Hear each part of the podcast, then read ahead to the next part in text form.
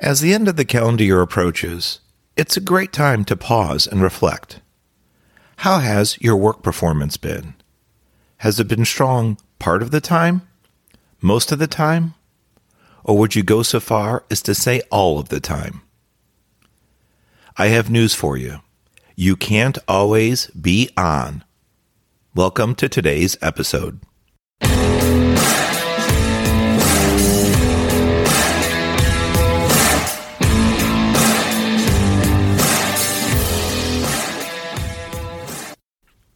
Welcome back to the Career Growth Made Easy podcast. I'm your host, Craig Ansell. We're hitting episode 81 today. You can't always be on. Regardless of what type of job function you have, regardless of what work schedule you're on, you can't be at your highest or peak performance all the time. Taking breaks is vital to making sure that you keep your peak performance available for when you need it most.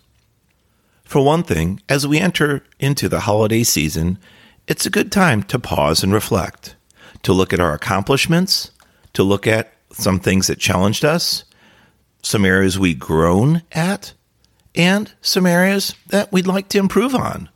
Kind of make plans for the new year, some improvement areas. Besides that, though, it's always great to sit back and gather with friends and family and loved ones and just reconnect. It's great to take a break. But besides that break, spending some time with family and friends, it's also important to mentally recharge and refresh. If you've been working a lot of hours, especially overtime and extended shifts, you may know what it's like to burn out even if you like your job and love the cause and love what you do for your company, there's still going to be times where you feel concerned, challenged of how you're going to get through the day because you simply put in too much effort and too much time in a short period. One such situation happened to me years ago. I was getting ready for work. I said goodbye to my wife and kids as they were getting ready for school in the morning and I drove off to work. I got to the office, sat down in my chair, placed my computer bag where it normally goes, put my keys on my desk, and spun the chair around to start the day. Later on, I turned around to my original position, grabbed my laptop bag and keys, and started out back home. When I got to the house, the kids and the wife were still in the front door. They asked, Hey, Dad, did you forget something? I kind of laughed at them, said, What do you mean? They said, You just left a few minutes ago. I had actually gone to work, not worked a full day, spun around, and came home all within a few minutes, and I didn't even know it. That's an extreme case of working too hard, too long, too many late nights, and it was a clear indicator that I needed a break. Shortly thereafter, I unfortunately caught pneumonia. And that was difficult on me and my family because it took away from a lot of personal time and a lot of my work performance because I was in the middle of some pretty severe projects at that time. I don't wish anyone to go through what I did, but what I can tell you, I was trying to be on all the time, and it simply didn't work. None of us, no matter how hard we may work, no matter how hard we may train, no matter what education we have, can be on all the time. We can be strong. We can apply peak performance frequently, but we just can't let it run all the time. Otherwise, it will unknowingly drain our batteries, our physical, mental, and spiritual batteries. And eventually, we're going to need a recharge. And if we don't get to it, we could suffer burnout. I've had a couple episodes earlier this year that specifically talk about those types of situations. That would be episode 38, Things That Rob Your Energy, and episode 39, What Do You Fuel Your Body With? In both episodes, I take a slightly different look at what we actually put in our bodies to fuel us, the energy sources. What foods do we eat? What beverages do we drink? How do they positively and how could they negatively affect us? Then, how do you handle your sleep? How many hours do you get per day? How many per week? As well as fueling your body, there's mental and physical energy. That's where breaks come in, and you have to be careful and mindful for stress and keep your mind and your mental energy healthy. So, thinking about today's episode, you can't always be on. If you're someone at work that's counted on, that's someone that's dependable, there's absolutely nothing wrong with that. And you might have a personal passion or a drive to be like that. However, you have to be careful to recognize the warning signs when you start to get ragged and you start to get torn and your energy starts to drop. It's really important to do a self check, especially as we roll into the holidays, just to check and see how well you're doing kind of do a personal wellness check.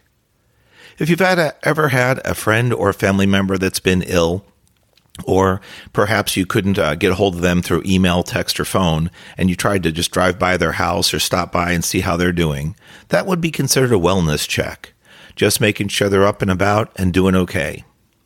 Sometimes we have to pause and look at ourselves in the mirror and just do a self reflection. What have we been eating lately? What have we been drinking? How long have I worked throughout the day without taking a break? How many times have I missed lunch intentionally and just worked through it? Before you know it, the end of the workday is here, and guess what? You haven't taken a break, you haven't eaten any lunch, and there's still more work to come. I'm going to share a phrase with you that I coined over the years, and it's this Most companies are machines. The machine will keep taking if you keep giving. The machine will keep taking if you keep giving. Now, there's nothing wrong with giving, or for that matter, giving back to your company, to the community, to society. But it doesn't have to be 24 7. No one is irreplaceable, unfortunately. You might want to think of yourselves as indispensable, someone that's highly necessary, someone that's critical to getting a job function or a project or a task done. Absolutely nothing wrong with that. But you can't be everywhere and you can't be everyone all the time. So just kind of step back again and evaluate.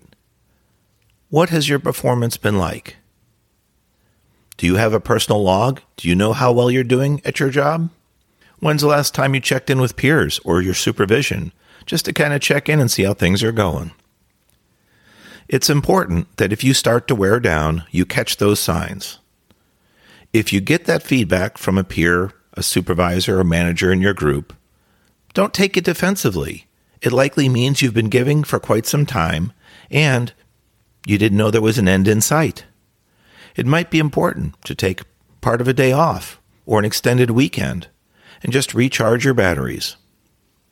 If you have the fortune and the opportunity to disconnect from your job when you take your time off, that means don't go by your office or your place of work.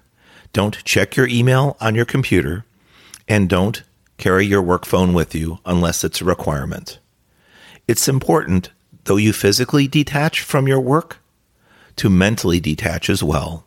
And that includes electronic communication, text, calls, and email.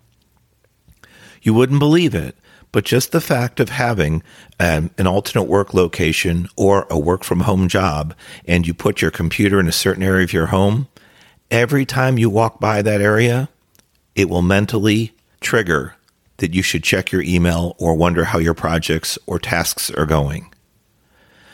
My wife helped me, and we put together a small work location in our home. It really wasn't intended for it, but we put a nice little desk setting together, and I only use that area when it's for work. When I do personal things, or for example, work on this podcast, it's at a different section of the desk, a different section of the house. It keeps me mentally separated from work and from personal things. If you're still working from home and you feel like you're always on and you just kind of feel stressed and worn out, maybe you should look at your work from home setup. Now, if you have a small apartment or a small home, I get it. Space can be tight and space is precious. However, just simply creating a certain area that you only perform work functions at can be critical to your health and to your success. Even if it's two or three feet away and you perform your personal activities on a different computer or at a different part of the desk, trust me, it will work. Mentally, our brains are always processing our visual items first. Most people are visual learners and visual processors. There are some that are auditory, and there are others that do it by physical touch. However, if you were to create those two desk settings that I talked about, those two mini office settings, it can go a long way in restoring your energy and helping you get your strength back so that you can muster up your peak performance when you need it most. So, as we come into the holiday season, work to be a strong performer mentally and physically. But also, it's important to recognize we all have limitations some more than others, some less than others. But do a self check. How are you doing this calendar year as we close and we're preparing to enter into 2022? If you've been on a lot, you may be physically worn down. You might have heard some comments from family or friends. While they were meaning to be constructive, they might have hurt you. You look worn out. Every time I see you, you look really tired. We don't realize sometimes how we carry ourselves. The burdens of the day from our work activities can also add on to the burdens and the items that we have for our personal lives as well. Sometimes that load can be too hard to handle. So, work on taking even a few hours off for an extended weekend so that you can detox and mentally and physically break away so that you can recharge.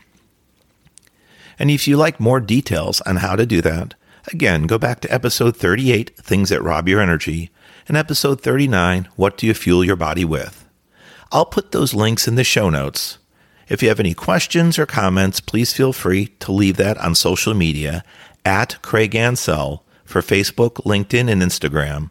And if you have any questions about the episodes that you just want to hit me directly, Craig at craigansell.com is my email. We look forward to serving you up future episodes. And if you have any particular challenges with your work or topics that you're interested in, please send us a note. We'd be happy to consider it for a future podcast. And don't forget, we started something really awesome. We have the Career Growth Made Easy Facebook group. Just answer a few questions to tell us what your interests are for joining, and we'll let you in. You can connect with like minded people like yours truly. We have some special features and special benefits for joining, and it's free. So if you're looking to do something for the new year, how can you change your life? How can you improve it? What things can you do better? Or what things can you do differently? You know what? One other thing. What things might you choose to stop doing that could be negative habits or bad for your personal and professional career growth? You might want to pop in to our Facebook group. That's the Career Growth Made Easy Facebook group. Just answer a few questions. The links will be in the show notes, and we'll be happy to let you in. Meet with like minded people and start a new career growth journey in 2022. For the Career Growth Made Easy podcast, I've been your host, Craig Ansell. We've just closed out episode 81. You can't always be on. Have a blessed week.